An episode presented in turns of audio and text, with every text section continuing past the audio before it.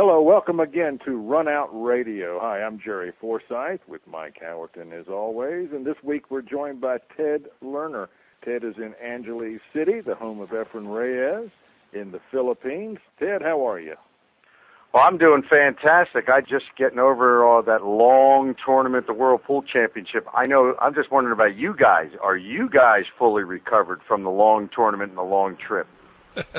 Well, recovered from the tournament, but not the trip. That'll take a few more right. days. Uh, real curious about your general overall impression of the championship this year. Well, uh, from the you know Philippine perspective, I think that any time that you know you have a tournament of this magnitude, the biggest tournament in the world, the World Pool Championship, and it's on these shores, you, and it comes out like that with what what a spectacular final it was. I'd say you'd have to say it was an unbelievable success. Uh, you know, it was a, a world a worldwide audience, especially live around Asia, live in the UK. This is a massive thing for this country to have something like that. This is not the biggest sporting nation on the earth. They've never won an Olympic gold medal. So to have uh, an event like this, this is one of the national sports here, all the best players in the world uh, in such a beautiful venue. It was, an, I mean, an unqualified success from that standpoint. I would say from a from a promotional standpoint, as far as the crowds that showed up, uh, I I w- was not uh, too happy with uh, what you know the the crowds that came or that didn't come to the Araneta Center, and I think that was a bit of a glitch in the promote the local promotion uh, that's not going to look good on television. But um, maybe that can be fixed if, if indeed it does come here next year. But uh, overall, I don't think anybody here is really complaining, uh, including uh, the local organizers, Raya and, and Yen Makabenta. I, I just think that they have to fix something in the uh, uh, getting more people to show up at the venue.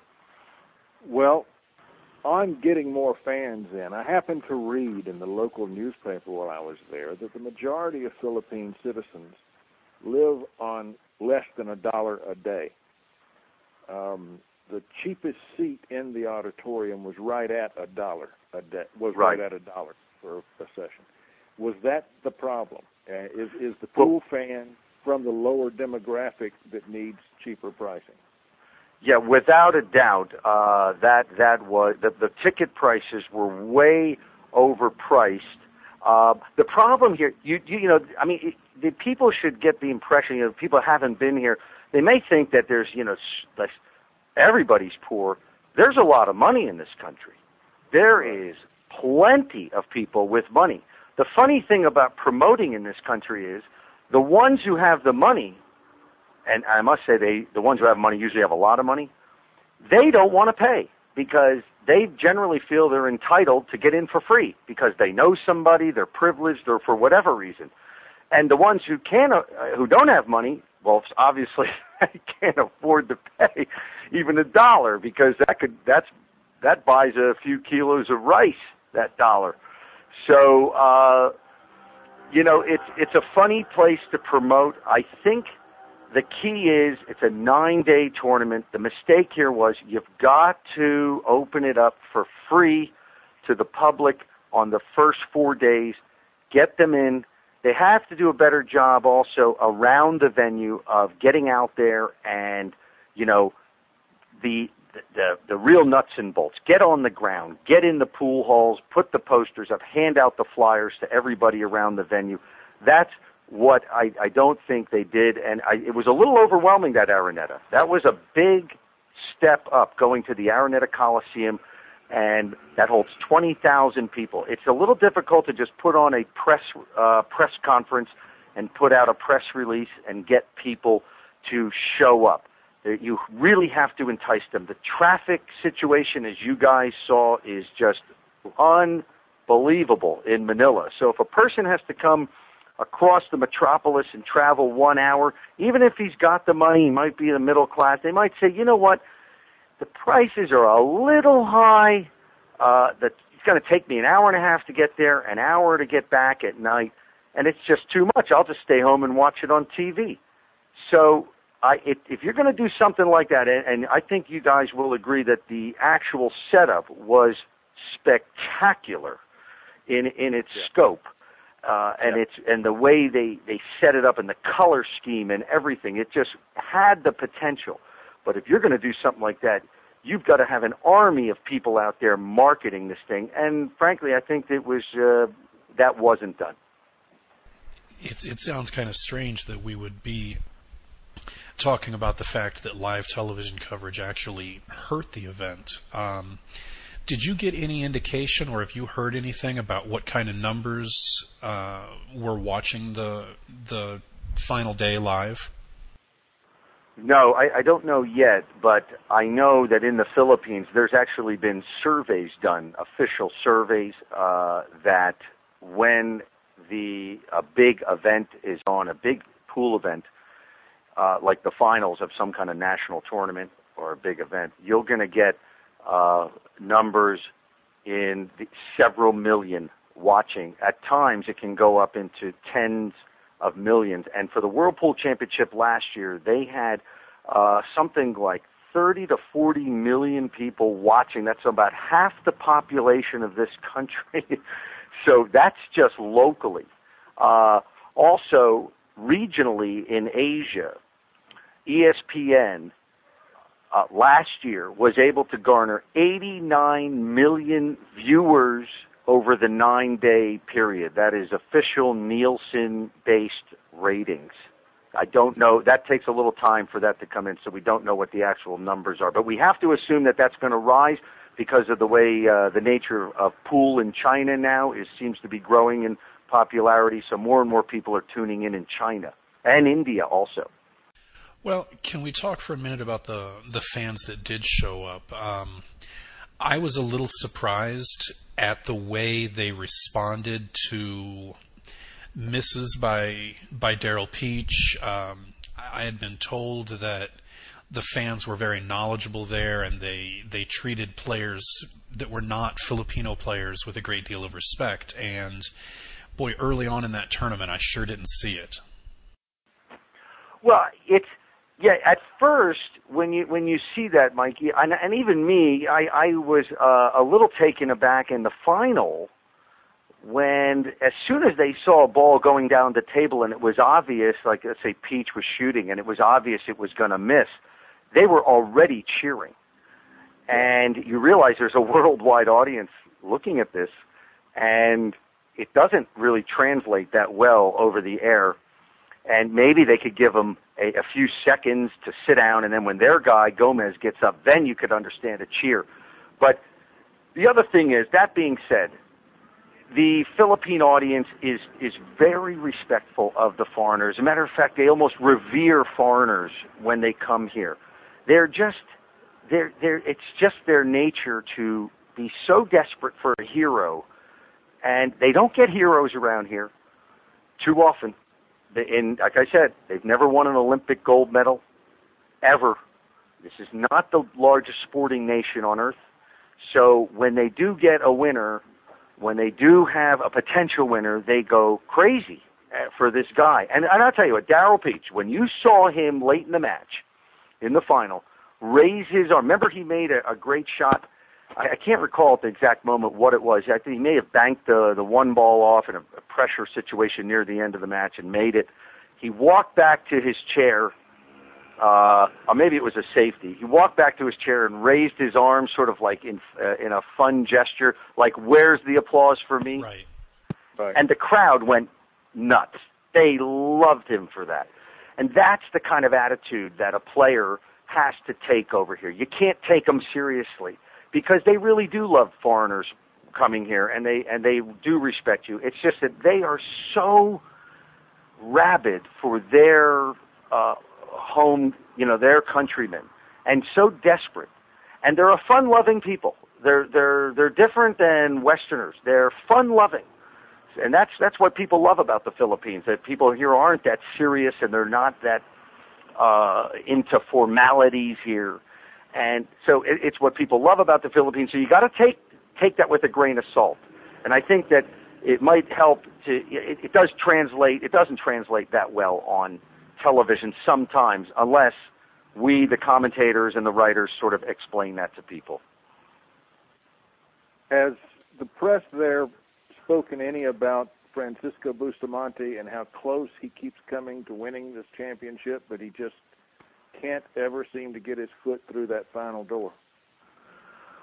Well, uh, I think uh, the general consensus is is that, uh, and I noticed it early in the week, was he was so emotional, more emotional than we have ever seen him. He even made a comment to the uh, local press here, saying something like, uh, "I want to win this tournament so badly that I don't care if I ever win another tournament again."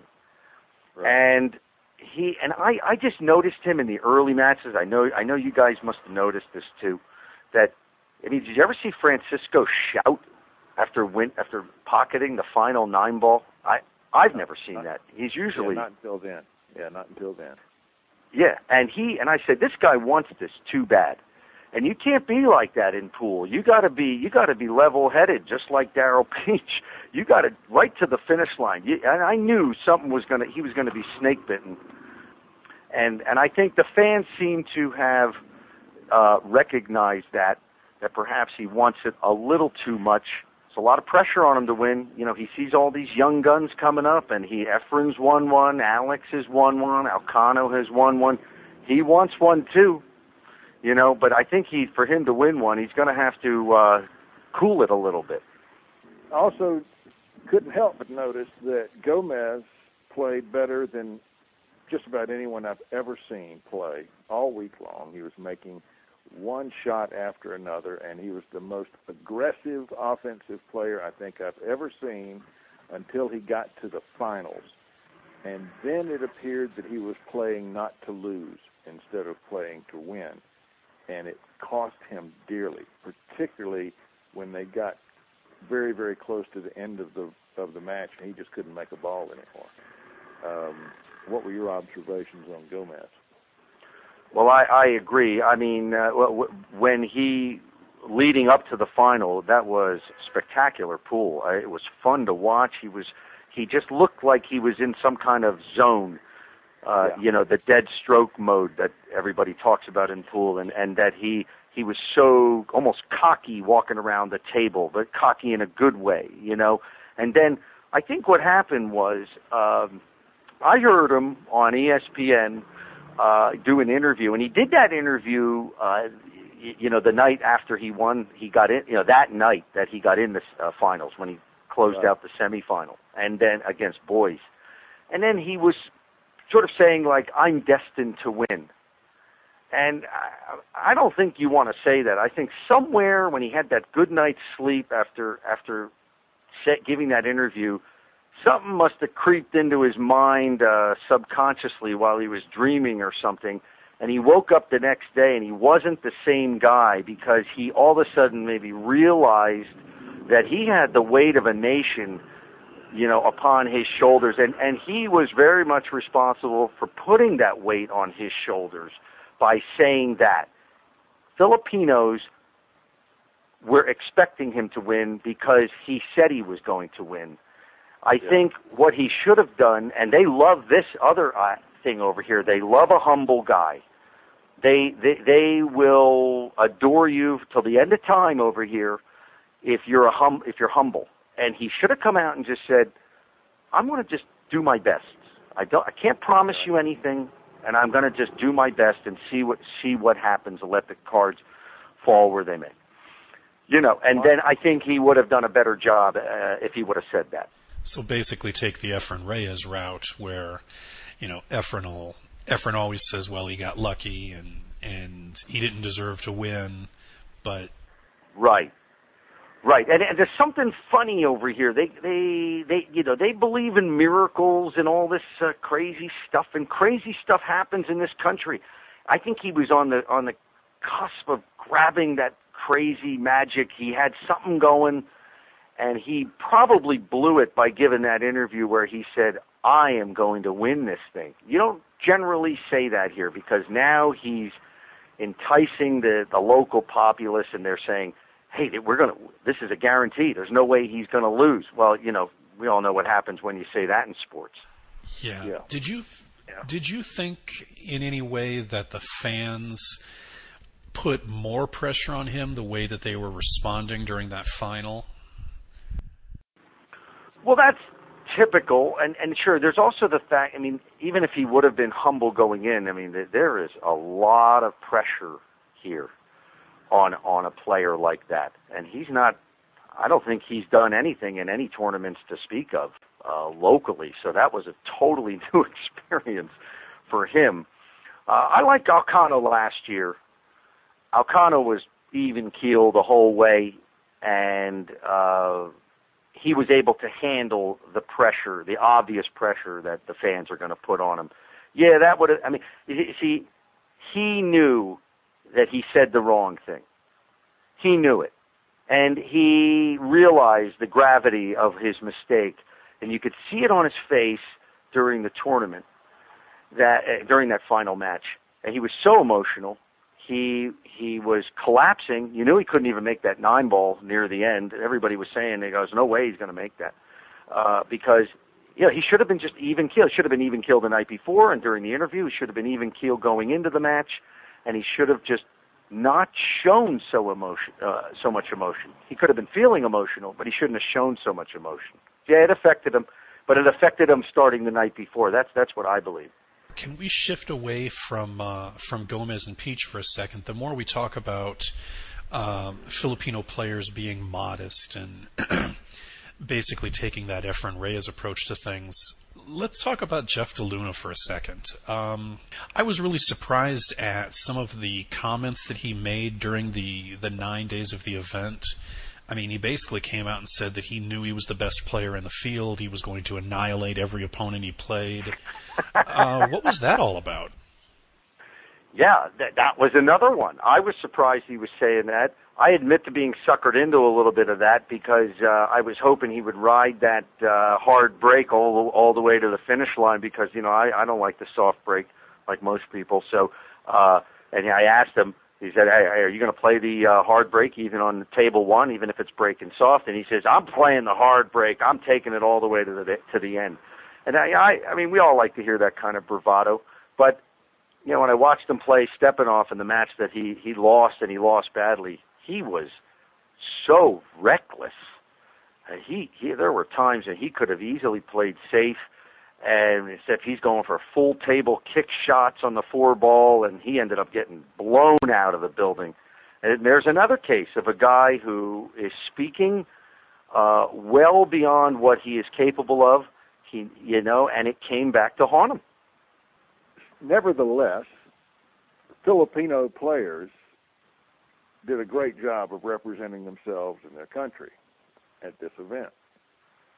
And I heard while I was there that the players who are members of at least one of the stables of players down there are required to run a, or to, to, to pocket a certain number of racks every day, and that those racks are actually counted. Yes, that is absolute. That is true. Perry Mariano uh, is, you know, he's the probably. I think he's the largest. Uh, has the largest stable of players. There's another guy down in uh, uh, Negros in the middle part of the country. They call the Visayan region. Um, his name is Jonathan C. Has guys like Lee Van Corteza. They also do this. Uh, Perry's, uh, for example, has uh, a pretty strict regime. He requires his guys to show up uh, at, uh, at wherever they practice at, maybe at the Star Paper where they had the qualifiers. And yeah, they run 70 racks. What they do is it's a rack of nine ball. They bust up the rack, and then they take ball in hand, and they play. You know, you can put it anywhere on the table, whether they make a ball or not and then they run out, see if they can run out. So they keep score of how many, if you made a ball on the break, and if they can run it out with ball in hand. The idea behind that, they said, is that they, uh, and they do this 70 times, and they rack their own balls. So it's tiring. And the idea behind that is to get in that flow of running out racks. And it's a sort of a psychological thing and a muscle memory thing So they're they're Right. required to do that. They're required to do jumping, braking, uh, uh, whatever you know, safety, play, all the other stuff as well. But yeah, they're doing 70 of those racks a day. You would think that the whole stable system is basically just a way for uh, a stable owner to to put players into the tournament and then take a share of their winnings, but that doesn't sound like the case. I mean, it sounds like the the people who run the stables over there really seriously work with the players to try to to raise their level of play. Oh, absolutely. I mean, Perry Mariano does not need the money. Jonathan C does not need the money. These guys are not doing it to make money. They could they could just as well uh, not be involved in billiards. There there is no system over here like in Taiwan. Uh, there's talk of they're trying to put together a system over here uh, of like a training academy, but things tend to move in their own speed over here, and generally that means not very fast. So yeah, Perry is um, he knows that these guys the only way to succeed is to you know uh, to reach that level of like what Taiwan seems to be able to produce them like a factory is to uh, get them in some kind of re- regular regime. And uh, th- these guys there's so much talent over here. And they need help. These guys are broke. They're poor. They've got mouths to feed. And uh, they need opportunities. They need they just for years these guys have not had any chances. And now with the world pool and guys like perry and jonathan and uh, a few other guys you know these guys are getting a chance and they're getting a chance on uh, proper tables and they're getting a chance away from money games although that being said you know you can't you're never going to get rid of the money game culture over here that's that goes that's par for the course they're still playing their money games every night, but they got to practice first. And they're doing it to give these guys a chance. Perry, I know they really feel for these guys. They they love the sport of pool, but the only way they're going to progress is to organize it in some sort of fashion. I think this is what you're going to see more and more of. It's this training regime that they're instituting. Well, it seems like the pool scene in the Philippines is changing, and this is from an outsider. I mean, five years ago, the only name you ever heard was Puyat, and now he seems to have taken a back seat to men like Mariano and Makabenta and Say. Um, is this a, a, a fallacious uh, impression on my part, or, or is that what's happening? No, it's absolutely true. Uh, one of the number one things is uh, the internet has, uh, you know, opened up the world, and it's allowed uh, people to find out, you know, who the better players are, and then at the same time, um, you've had new groups coming in who uh, wanted to do something, and you know, Mr. Puyat has uh, you know been a big benefactor of pool for many years, but basically he just supports Efren and and Bustamante. So he really hasn't supported other players over the years. And there's been a whole generation of players that hardly anyone has ever heard of, and these were spectacular pool players that Right. just gone by and, and they never had a chance. Uh, you know. Puyat was not running a whole stable. He was putting on to- some tournaments a year, and he did some nice tournaments. Uh, but you know, it was just Efren Django, you had Andam and Luat there for a while, and if maybe a few other guys. But you know, he's not opening up uh, big stables now. Guys like um, Makabenta, Mr. Makabenta, you know, the him and his buddies, they, they're huge pool fans, and and they want to do something for the sport. And you know, they were ready to take a gamble on this world pool to sort of kickstart the industry over here and get it to where it really is now. And and same with guys like Perry, and guys like this Jonathan C. Uh, down in Negros. You know, they know the talent is out there, just needs to be nurtured. So the World Pool has kick-started an entire industry over here that didn't exist even two years ago. Now, just about every week, there's somebody putting on some kind of tournament, uh, whether big and small. Every week now, there's like a thousand dollar uh to the winner kind of tournament. There's a Scotch doubles tournament coming up uh, next week. Uh, they just had this um, the World versus Team Philippines in a Mosconi kind of thing. Uh, um, did you hear about that one? Yeah. Yeah. They just had that go off, and that, imagine this: this tournament took place down in a remote provincial capital that I don't think sees any foreigners. Maybe a couple trickle through a week or a month. Uh, it's two hours from a well drive on a very bumpy, uh, not well paved road from a well-known resort area called Puerto Galera. So this is in the middle of nowhere. Now, why do you you wonder? Ask yourself, why are they having a billiards tournament down there, the Philippines versus the rest of the world? Well, it just so happens that the vice president of the Philippines comes from this town, this province, and right. they're celebrating their like 300 something Founders Day, and they want to put on a billiard tournament and that's what they do over here. They put on a beauty contest, a cockfight, and a billiard tournament. that's how big pool is over here.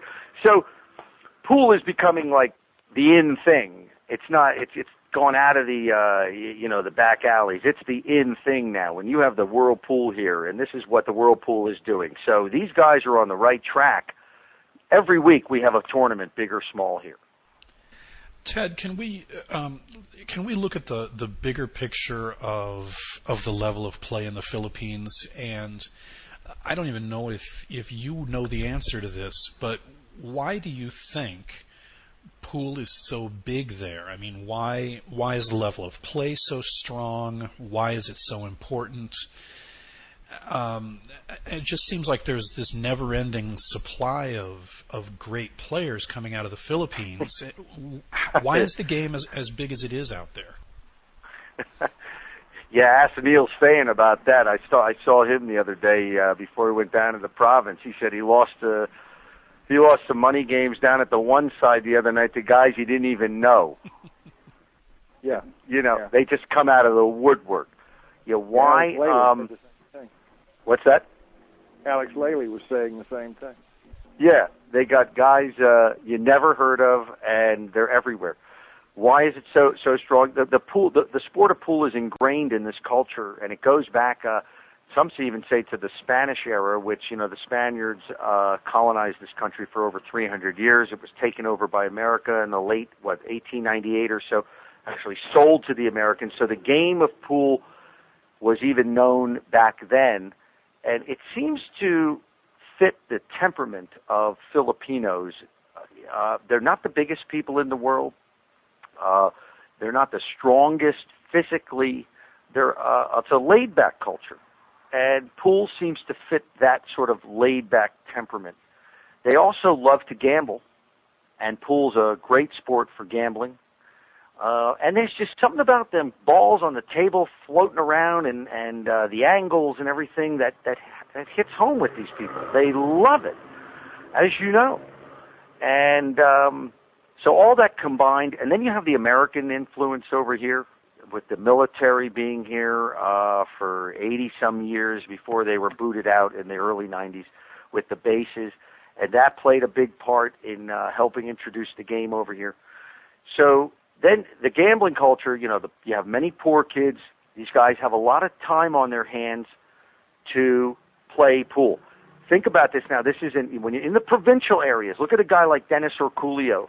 When he was growing up, he was a commercial fisherman. Now, commercial fisherman. This is not the deadliest catch here, like the TV show. Right. This is not guys making twenty thousand dollars. This is guys going out in their little wooden canoe. They call them bankas over here you know, and pulling in a few fish with their bare hands on a on a on a line, and bringing it back in and making just enough uh, uh, just to feed the family and buy a little rice. And mm-hmm. okay, so when they're not when there's not a fishing season, when there's not a plant when you planted the rice in the province and you're watching it grow, there's nothing to do. Yeah. And what they do is they play pool. So that's where they come from. It's hardcore. I mean, it's hardcore. It's it goes right to the very soul of this this this nation. They it's every it, that's the whole package right there. It's uh, they're poor and they love to gamble, and pool fits their temperament perfectly. Ted, we've really enjoyed talking to you today. Have you got uh, any news the rest of the world might want to know about before we part ways? Well, funny you asked that, Jerry, because uh, I've heard um, that uh, the people involved, uh, specifically uh, Gomez's manager Perry Mariano, has been floating around this idea of uh, sometime in the early part of next year, he'd like to bring over Daryl Peach to play Roberto Gomez in a rematch. Ah, a money match or a TV match or what? Well, a TV, a full-on TV match at the. Uh, they're already talking about, believe it or not, at the Araneta. But this time, I guess they're going to give away the tickets for free. Get all the movie stars in there, and twenty thousand to the winner, ten thousand dollars to the loser. A two-day affair, and obviously going to be broadcast on national television. Well, that would be worth showing up for. Yeah, yeah, not finalized yet, but I can tell you, I don't think it'll take much more to get Daryl Peach over to the Philippines. This is the one country, you know, where he can really maximize his earning potential, maybe in potential yeah. sponsors and uh, and and playing games. Yep, something he should consider. And we hope all of you will consider what we've been talking about today. Uh, that's it for this version of Run Out Radio. We'll be back with you again next week. I'm Jerry Forsyth with Mike Howerton. We're thanking our guest from the Philippines today, Ted Lerner. And Thank you, guys. All, that's all for now. Bye bye.